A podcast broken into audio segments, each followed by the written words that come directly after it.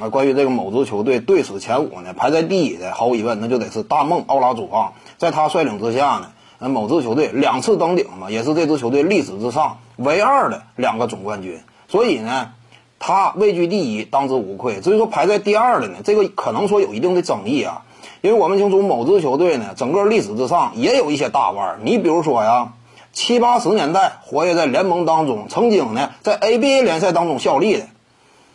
摩西马龙，他为某支球队效力的时候，我要是没记错呀，拿了两个常规赛 MVP，也是因此呢，虽然说效力年限不长，而且呢，在团队斩获这块儿也无有作为，但是某支球队依旧给他退役了球衣，他能不能位列第二呢？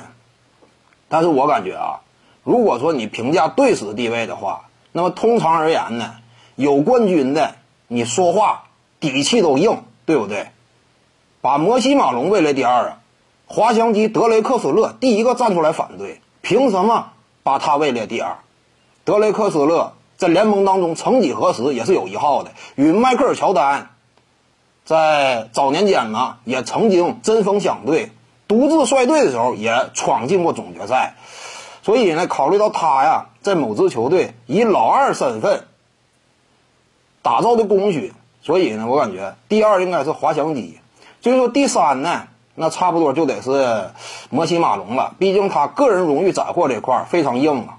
排第四的呢，应该是胡子球手，对不对？胡子球手率领某支球队呢，也是连年闯进季后赛，高光表现呢，也打进过西西决，所以他排第四。至于说第五呢，那主要就是两个人选，特雷西麦格雷迪和姚明。他俩对比的话，我倾向于姚明。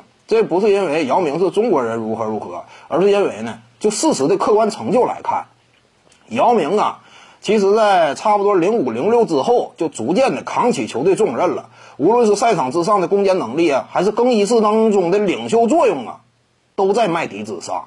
你没看吗？某支球队率先给姚明退役了球衣，但姚但麦迪这个球衣呢，那估计就是退不了了。